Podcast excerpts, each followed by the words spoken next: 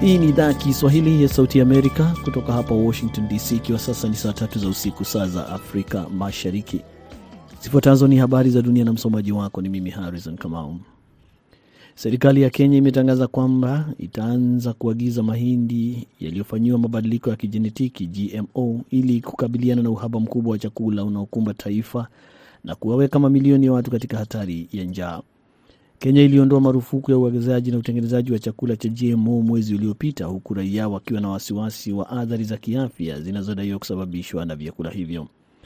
Waziri wa biashara Moses Kuria amepinga madai ya baadhi ya makundi ya wanaharakati akisema kwamba hakuna hatari yoyote inayoletwa na vyakula vya GMO na kwamba hakuna kosa lolote vyakula hivyo vikiongezwa kwenye orodha ya vyakula vinavyotumika nchini, kwani Wakenya wanashindana na kifo kila siku. Taasisi ya Bill Gates imetangaza msaada wa dola bilioni saba kwa ajili ya Afrika kwa muda wa miaka minne ili kupambana na uhaba wa chakula, magonjwa, umaskini na dhuluma za kijinsia. Msaada wa Bill Gates ni asilimia 40 zaidi ya kiasi kilichotolewa mwaka uliopita. Nigeria, nchi yenye watu au idadi kubwa zaidi ya watu barani Afrika, itapata sehemu kubwa zaidi ya fedha hizo. Gates, mwasisi mwenza wa Microsoft, ameonya kwamba fedha hizo zimetolewa wakati vita vya Ukraine vinaendelea kusababisha kupunguka kwa kiasi kikubwa cha msaada unaotolewa kwa ajili ya Afrika. Kenya ni miongoni mwa mataifa mengine ya Afrika yanayokabiliwa na ukame mbaya kuwahi kutokea katika muda wa miongo minne. Shirika la kutoa msaada la World Vision limesema kwamba hali ya ukame, migogoro pamoja na janga la korona zimepelekea zaidi ya watu milioni kumi barani Afrika ama mashariki mwa Afrika kukosa chakula. Unaendelea kusikiliza idhaa ya Kiswahili ya Sauti Amerika moja kwa moja kutoka hapa Washington DC kupitia 107.5 FM Nairobi, Kenya. Benin, mzalishaji mkubwa zaidi wa pamba barani Afrika, imejenga hifadhi ya kiwanda ili kusogeza nchi hiyo mbali na uuzaji nje wa mali ghafi na badala yake kuuza bidhaa zilizotengenezwa ndani. Wanaharakati wa mazingira wanasema uzalishaji wa ndani pia utapunguza utoaji wa hewa chafu kutoka kwenye meli ambazo kwa kiasi kikubwa zinachangia katika mabadiliko ya hali ya hewa.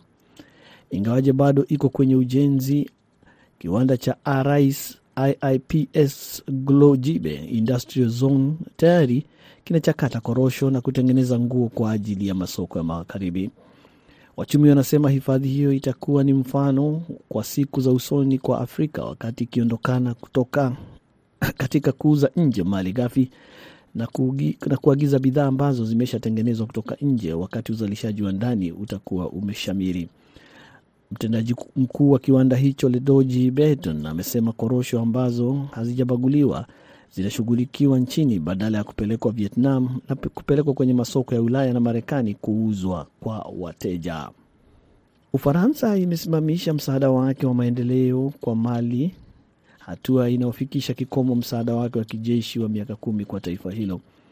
Waziri wa mambo ya nje wa Ufaransa amenukuliwa na vyombo vya habari vya Ufaransa akisema kwamba nchi hiyo imesitisha msaada wake wa kifedha kutokana na msimamo wa utawala wa kijeshi wa Mali ambao umeanzisha ushirikiano na kundi la mamluki wa Wagner kutoka Russia. Inaripotiwa kwamba Ufaransa ilichukua hatua hiyo wiki tatu zilizopita. Makundi ya mashirika kutoa misaada nchini Ufaransa yanaripotiwa kupinga hatua hiyo na yameandika barua kwa Rais Emmanuel Macron yakitaka ibatilishwe. Kulingana na hayo, hatua hiyo inakwamisha miradi ya maendeleo ambayo imekuwa ikiendelea nchini humo au imepangwa kutekelezwa katika miaka ijayo. Mali inaendelea kutengewa, kutengwa kimataifa kutokana na utawala mbaya wa kijeshi. Uingereza imesema kwamba itaondoa wanajeshi wake mia tatu wanaoshika doria nchini Mali chini ya kikosi cha jeshi la Umoja wa Mataifa kutokana na ushirikiano wa utawala wa Mali na mamluki wa Wagner kutoka nchini Russia. Hizo zilikuwa habari za dunia kutoka Washington DC. Jina langu Harrison Kamau, napokaribisha kabisa kuingia kwenye kipindi cha Kwa Undani.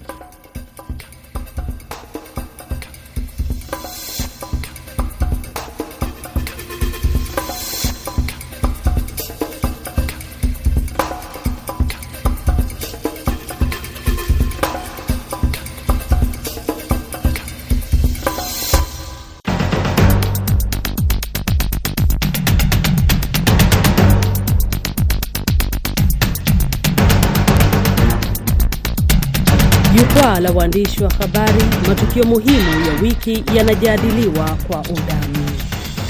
Haujambo msikilizaji wa idhaa ya Kiswahili ya Sauti ya Amerika, mahala popote ulipo. Leo ni Ijumaa, tunakuletea jukwaa la waandishi wa habari, ambapo tunaangalia habari muhimu zilizojitokeza kwa juma hili na kuzijadili kwa jicho la kiuandishi wa habari. Leo hii upo nami Mkamiti Kibayasi. Miongoni mwa yale nitakayoyajadili katika jicho la kiuandishi ni kuhusiana na siasa hapa nchini Marekani, ambapo spika wa baraza la wawakilishi katika chama cha Democratic Nancy Pelosi ametangaza rasmi kwamba anaondoka kwenye uongozi mwezi Januari. Vilevile tutaelekea kule nchini Kenya kuangalia siasa za huko, ambapo Rais William Ruto amewaomba wabunge kutofikiria kuondoa kikomo cha muhula kwa rais. Ungana nami katika dakika hizi 30 za Kwa Undani.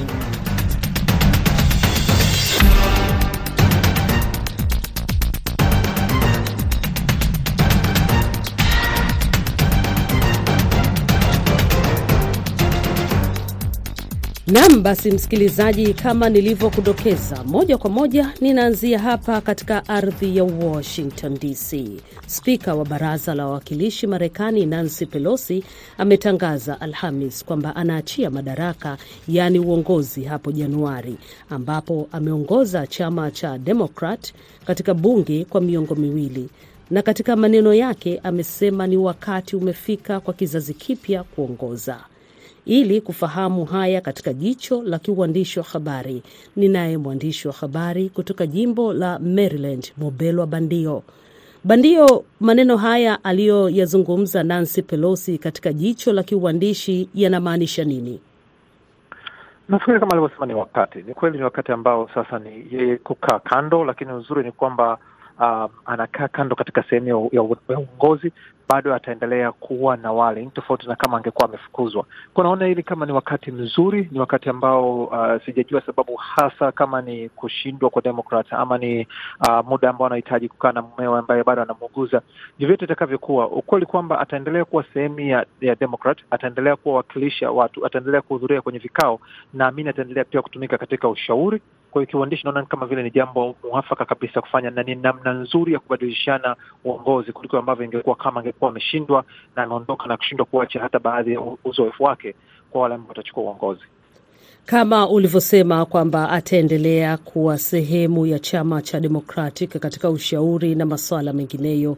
Nini tutarajie kuanzia Januari elfu mbili na ishirini na tatu eh, katika baraza la wawakilishi na bunge kwa jumla bila ya kuwepo Nancy Pelosi?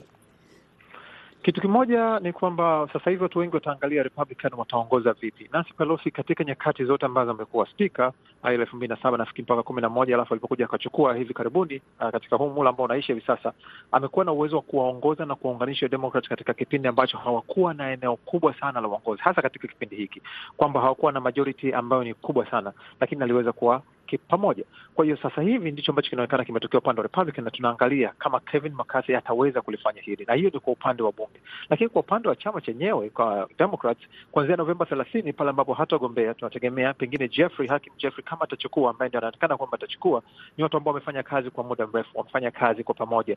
Pelosi anaaminika kati ya watu ambao walikuwa na uwezo mkubwa sana wa kuweza kuunganisha, kufanya mazungumzo ya nyuma ya meza.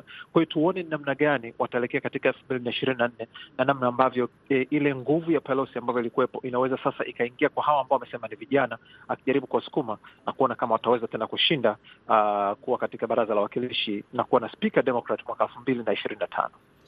Wakati huo wakati haya yamejitokeza mwanzoni mwa wiki, kuna jambo kubwa jingine la kisiasa, ni kwamba rais wa zamani wa Marekani Donald Trump ametangaza rasmi nia yake ya kuwania kiti cha urais katika mwaka wa elfu mbili na ishirini na nne. Linajadiliwa vipi katika jicho la kiuandishi kwako wewe? Kwanza watu hawajui kwa nini imekuwa nia hasa yeye kufanya hivi. Je, anafanya hivi kwa sababu anaamini kwamba yeye ndiye bora kuliko wengine? Baadhi ya watu hawaamini hivyo. Anafanya hivi kwa sababu anataka kujikinga na zile kesi ambazo zinaendelea. Baadhi ya watu pia wanaendelea kuamini hivyo. Anafanya hivi kwa sababu ni kitu ambacho alishakiweka tangu zamani, akiamini kwamba lazima ahudumu miaka miwili. Je, anakuja kwa ajili ya kulipiza kisasi kwa wale ambao wanaamini kwamba walimwangusha kipindi kile? Ni kipi hasa ambacho kinatokea hapo? Ndio ambapo anakuwa na changamoto. Kwa nini ameingia, lakini pengine kwa nini ameingia sasa, wakati ambapo hata vumbi la uchaguzi bado halijatuama? Bado kuna mengi sana kuja kuangalia hivi sasa. Amebadilika kwa namna gani? Kwa sababu katika kutangaza hakuonekana kuzungumzia sana kuhusiana na uchaguzi wa elfu mbili na ishirini ambao amekuwa akiulalamikia sana. Alionekana sasa hivi kusoma sana katika teleprompter, kwa amekuwa kidogo kama mwanasiasa kuliko Trump wa zamani. Ndivyo atakavyoendelea.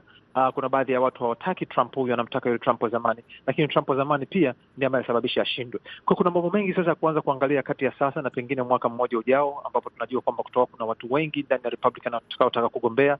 Atakuwa anasema nini juu ya wale, atazungumza sera ama atarudisha nyuma yale mambo ambayo alikuwa akiamini. Kwa nafikiri kama waandishi wa habari kuna mambo mengi ya kukava katika kipindi hiki, na tunasubiri kuona nini hasa kitakuja katika miaka hii miwili ijayo.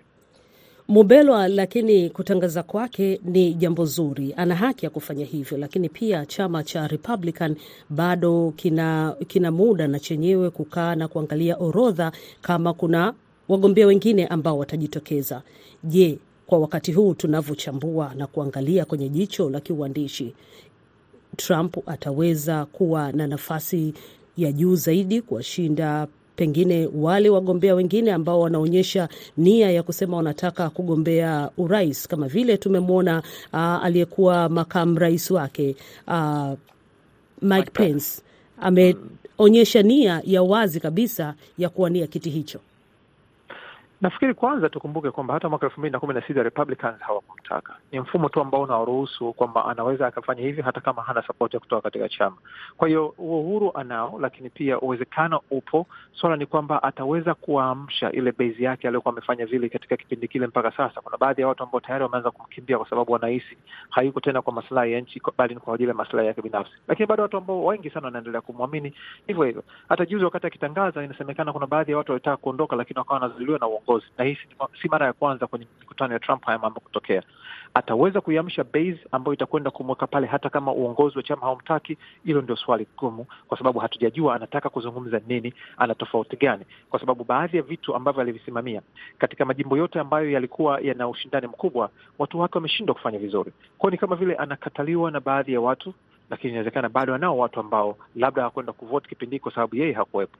Kwa hiyo ndo nimesema kwamba ana haki hiyo, ana uwezekano huo, lakini ni swala la muda kidogo kuweza kuona namna gani hii itaangukia upande gani.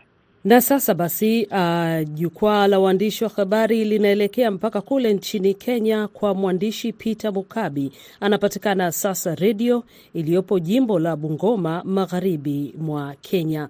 Peter, tunafahamu kwamba wiki hii rais wa Kenya William Ruto amewaomba wabunge kutofikiria kuondoa kikomo cha mihula kwa rais, akitupilia mbali wazo la mbunge kutoka chama chake cha UDA ambaye alitangaza hivi karibuni atawasilisha bungeni mswada wa sheria unaolenga kufanyia marekebisho kifungu cha katiba ya Kenya kuhusu mihula ya urais.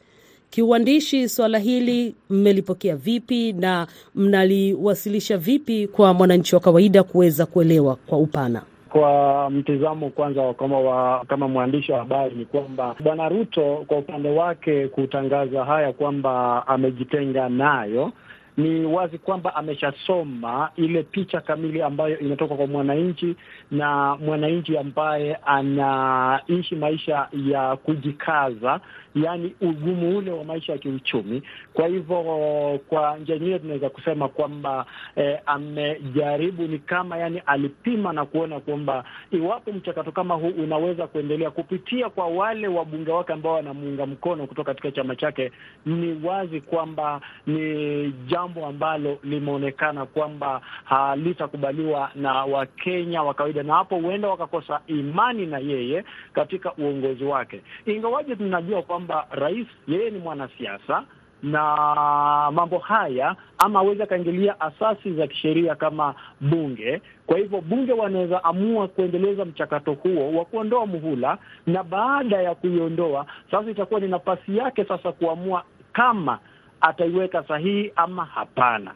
Kwa hivyo hapa kidogo, iwapo bunge wanaweza puuzilia haya mbali na waendelee na mchakato, basi na uh, ichukuliwe kwamba uh, sasa imekubaliwa sehemu hiyo uh, imeondolewa ya uh, muhula kuwa uh, mawili. Sasa itegemee na uwezo wa ufa, ufanyaji kazi wa yule ambaye yuko katika uongozi uh, wa urais, basi hapo ndipo utapata ukweli uh, kwamba eh, iwapo rais sasa ataamua kuweka sahihi ama hapana, uh, ili angalau pale eh, kuonyesha kwamba sio yeye aliamua, sasa ni bunge liliamua kwa pamoja. Kwa hivyo ni jambo ambalo sasa hapo ndio utapata labda upande wa upinzani pia unaweza ingilia kati, na unajua sasa wananchi huenda wakaanza kusimama upande wa upinzani ili kutetea hayo yasitendeke. Lakini kwa umbali nikiangalia kwamba haya huenda yakamwagiwa maji na yasifanyike kiurahisi hivyo, na huenda uh, tukawa tu na hali vile ilivyo ya kawaida,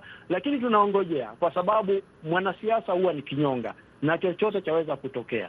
Ndio hayo tu tunangojea tuone yataweza fanana namna gani hapo mbeleni, manake eh, muhula wake bado mchanga zaidi, na tunatarajia mengi yafanyike. Peter, unadhani ni kwa nini uh, mwananchi wa kawaida anaweza kuegemea upande wa upinzani kuhakikisha kwamba hali hii au tukio hili lisitokee? Ah, kile ambacho uh, uh, uh, uh, ni kwamba tunaweza kusema hivi uh, unajua mwananchi, kwanza kabisa maisha ambayo anapitia ni magumu, alafu jambo la pili ambalo inafaa tufahamu ni kwamba uh, uh, uh, uh, unapata kwamba mwananchi ataona kwamba uh, uh, yule ambaye yuko mamlakani ama serikali ambayo iko mamlakani ni wale ambao walipinga njama zozote za kuirekebisha katiba, lakini ikuwaje wao wakaingia na wakaanza kurekebisha hiyo katiba. Inaonekana kwamba walikuwa na uh, na ne, ma, mambo fiche ambayo ni ya kubomoa ama kuwahadaa wale wananchi ama kuwatapeli. Kwa hivyo mwananchi atakuwa na sababu maalum kwamba ikuwaje wale walio mamlakani ambao walipinga michaka, michakato ambayo ilipita waje saa hizi kwa katiba ile ile wabadilishe. Kwa hivyo itakuwa ngumu sana uh, dada yangu mkamiti, mkamiti, haya yafanyike hivyo. Kwa hivyo watapinga kwa hulka kwamba wao walikuweko pale wakipinga pia wakati ule, mbona saa hizi wakabadilisha? Haya basi, tusubiri tuone hali itakavyokuwa. Lakini tukiwa hapo hapo katika, uh, katika siasa za Kenya ni kwamba bunge la Kenya tunafahamu limeanza rasmi mchakato ule wa kuwaondoa wale makamishna wanne wa tume ya uchaguzi ya Kenya IEBC ambao walipinga ushindi wa Rais William Ruto katika uchaguzi mkuu wa Agosti 9. Mpaka wakati huu tunavyozungumza, hali iko vipi ama nini kinachoendelea? Uh, kwa sasa tayari e, e, imekwisha jadiliwa kwa uchache.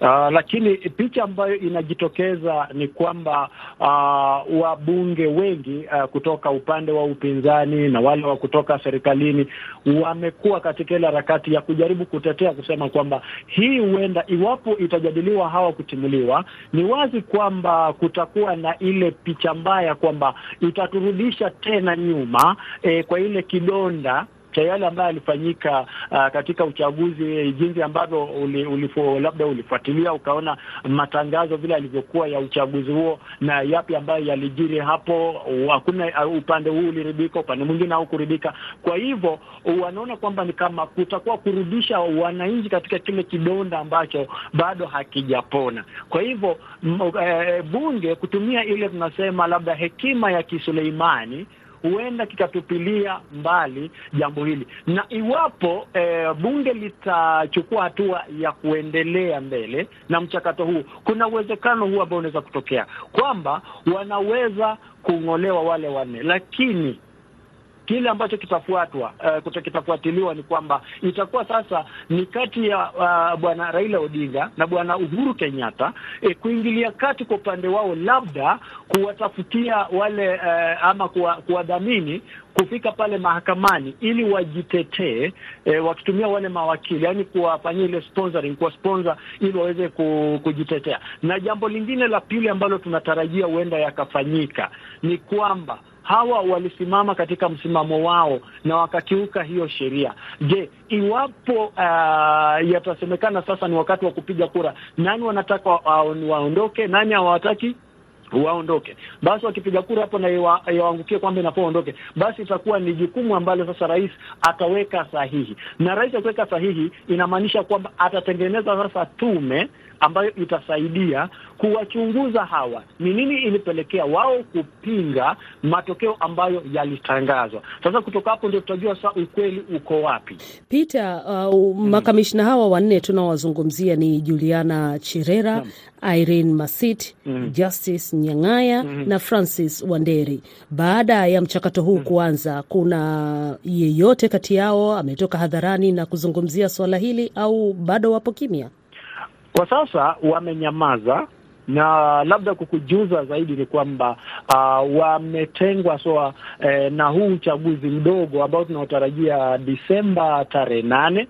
Eh, uh, chaguzi ya maeneo ambayo eh, kama una, una habari tayari uh, ma, kuna maeneo ambayo uchaguzi utakuwa unafanyika tarehe nane. Eh, uchaguzi mdogo kwa wale eh, ambao waliteuliwa kama mawaziri na nafasi zao kuwa wazi tukiwa bado tunazungumzia na kuangazia matukio muhimu yaliyotokea kwa wiki katika jicho la kiuandishi wa habari. Uh, nafahamu kwamba Kenya ni kama nchi nyingine zilizopo Afrika zinafuatilia siasa za Marekani, na mwanzoni mwa wiki hapa Marekani, rais wa zamani wa Marekani Donald Trump alitangaza rasmi nia yake ya kutaka kuwania nafasi ya kiti cha urais 2024 kwa Wakenya huko -hmm. walipokea vipi na jicho la kiuandishi inaliangazia vipi uh, tamko hili la rais huyo wa zamani?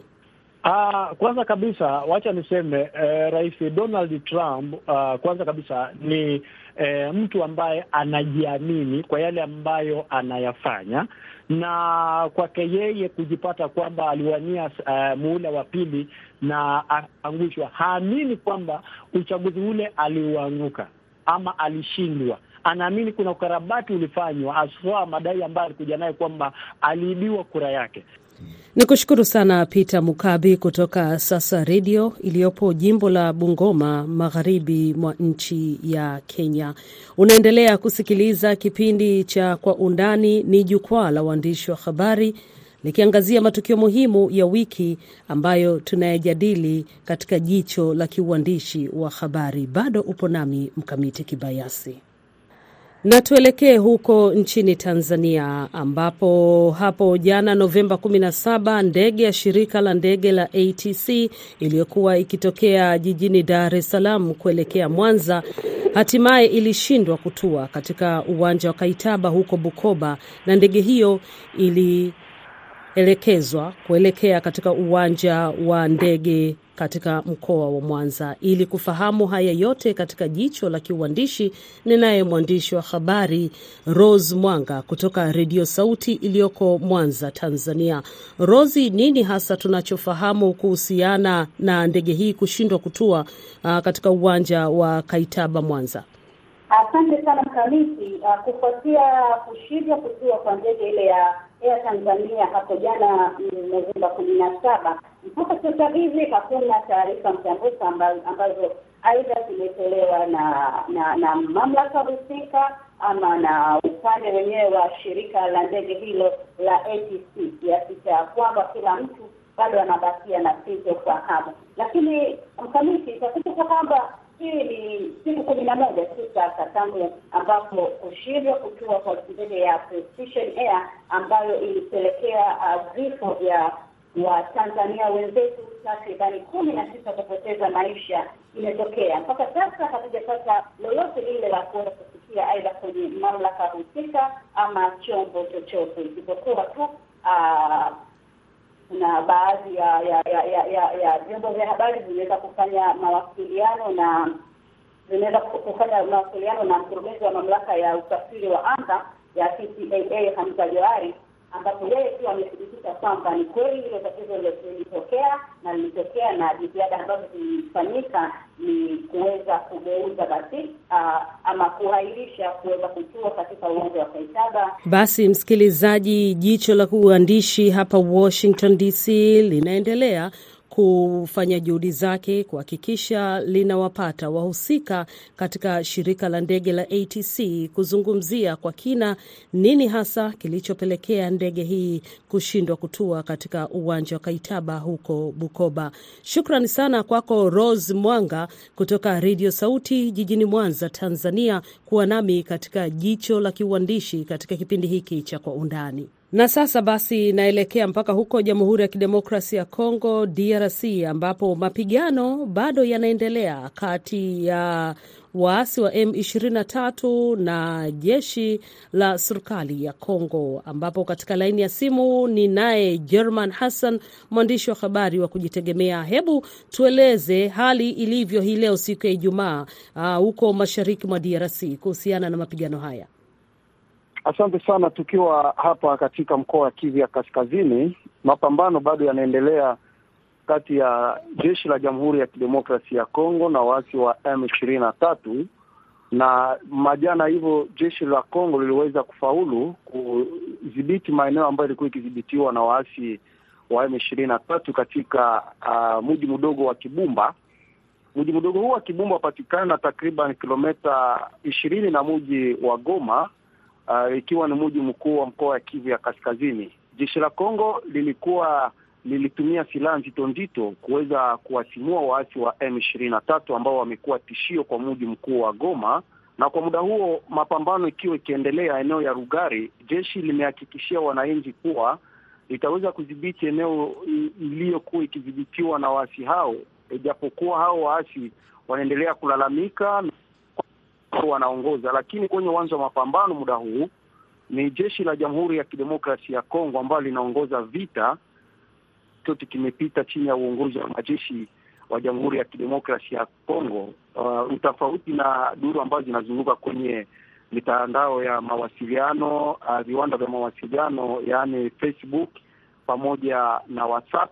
Na siku ya jana hivyo mapema waasi wa M ishirini na tatu walikuwa wamedhibiti eneo mfupi tu ya kijiji hicho cha Kibumba lakini jeshi ilikuja na nguvu ikitumia silaha nzito nzito, ndege pamoja na silaha nyingine, na ikaweza kuwafurutisha na wakakimbia hadi kilomita tatu na mji mdogo wa Kibumba. Jeshi la Kongo likikuwa kwenye kilomita kumi na saba na kwa muda huu umeweza kudhibiti maeneo uh, iliyokuwa ikidhibitiwa na waasi. Ni kusema mji mdogo wa Kibumba iko mikononi kwa saa hii kwa ma, ya majeshi ya taifa ya Jamhuri ya Kidemokrasia ya Kongo, na hivyo jana polisi ya Kongo ilizuru eneo hilo la Kibumba.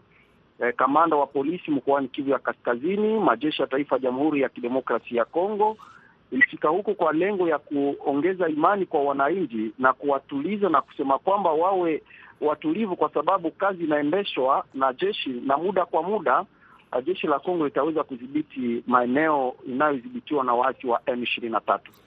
German, uh, jeshi hili la Kongo lipo peke yake au linapata msaada kutoka uh, majeshi mengine ya Afrika Mashariki? Tunafahamu hilo.